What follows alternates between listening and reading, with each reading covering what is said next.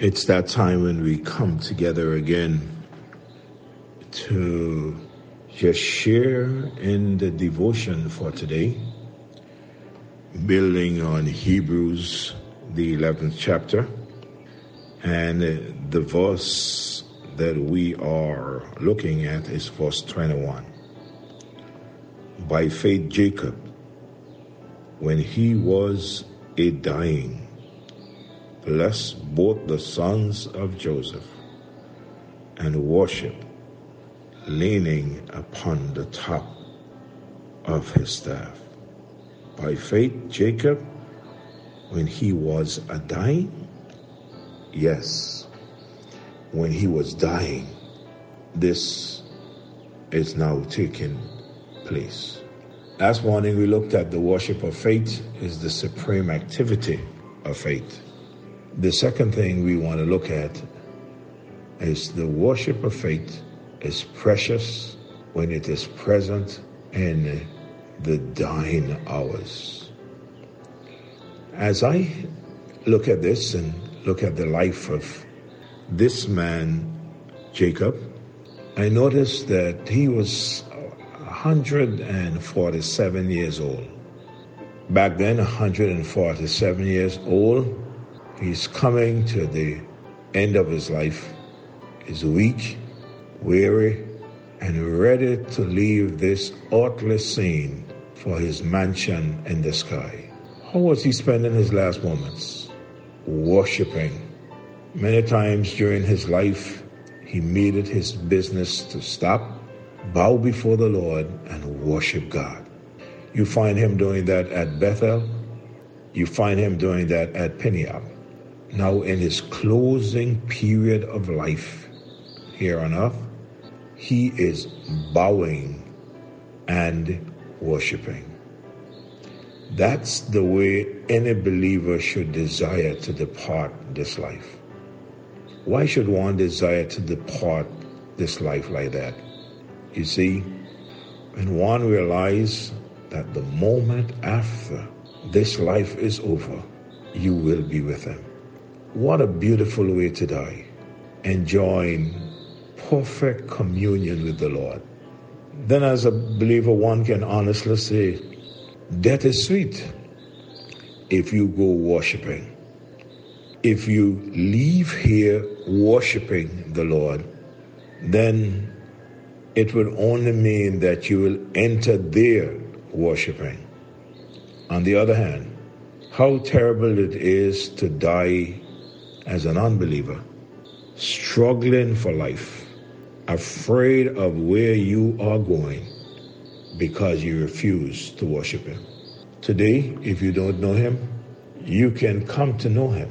He's extending his love and his mercy towards you and is inviting you. Matthew 11:28, come unto me, all ye that labor and are heavy laden, and I will give you rest. What is that?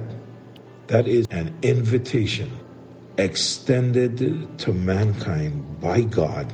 These are the words of Jesus Christ himself. And in this invitation, he says, come. But he also says, where to come? He says, come unto me.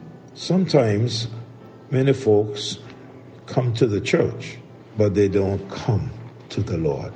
So he says, come unto me. Who are those that he is calling? He said, all ye that labor and are heavy laden. All. Sin is very heavy and burdensome. He says, why is he calling? He says, come unto me and I will give you rest. Rest from what? Rest from all sin. Rest from worry. I will give you rest. Rest from all sin. Rest from worry. But you need to come unto me. All ye that labor and are heavy laden, and I will give you rest. Matthew 11:28 is the verse. And then a favorite verse is found in Isaiah chapter 1, verse number 18. In Isaiah, he says, come. That's an invitation again. But he says, come now. That's very important, because that makes the invitation an urgent invitation. So he says, just don't say you're going to come. Come now. Come now and let us reason together. Who? Who's the us? Those of us he's calling and himself. He said, come and let us reason together.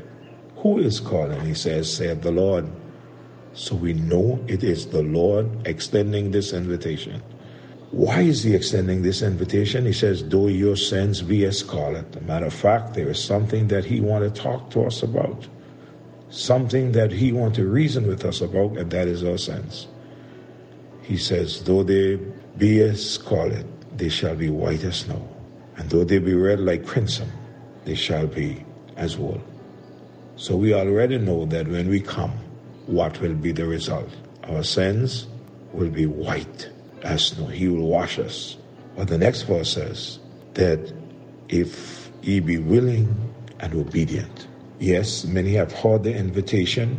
Many still hearing the invitation, but have not come to the Lord. This morning, if you are hearing my voice and you have not yet come to the Lord, I'd like to encourage you to come to him, so that when life here comes to an end, you'd be able to go out like this man Jacob, just worshiping the Lord. So I remind you, the worship of faith is precious when it is present in the dying hours. Our Father, we thank you for life. We thank you, Lord, for the time that you've allowed us to live here on planet Earth. And dear Lord, we come to you this morning and we thank you, Lord, that we can leave here, God, worshiping. And Lord, the beautiful thing about leaving worshiping, we would enter your presence worshiping, and we'll continue our worship. So we pray that we would be like Jacob, not struggling when life comes to an end, not fussing, oh God, not complaining, but Lord, worshiping as we prepare to depart. Have your way with each and every one of us today. May you be honored. May you be glorified. We love you and we praise you. In Jesus' name I pray. Amen. May God bless you all. Do have a wonderful day.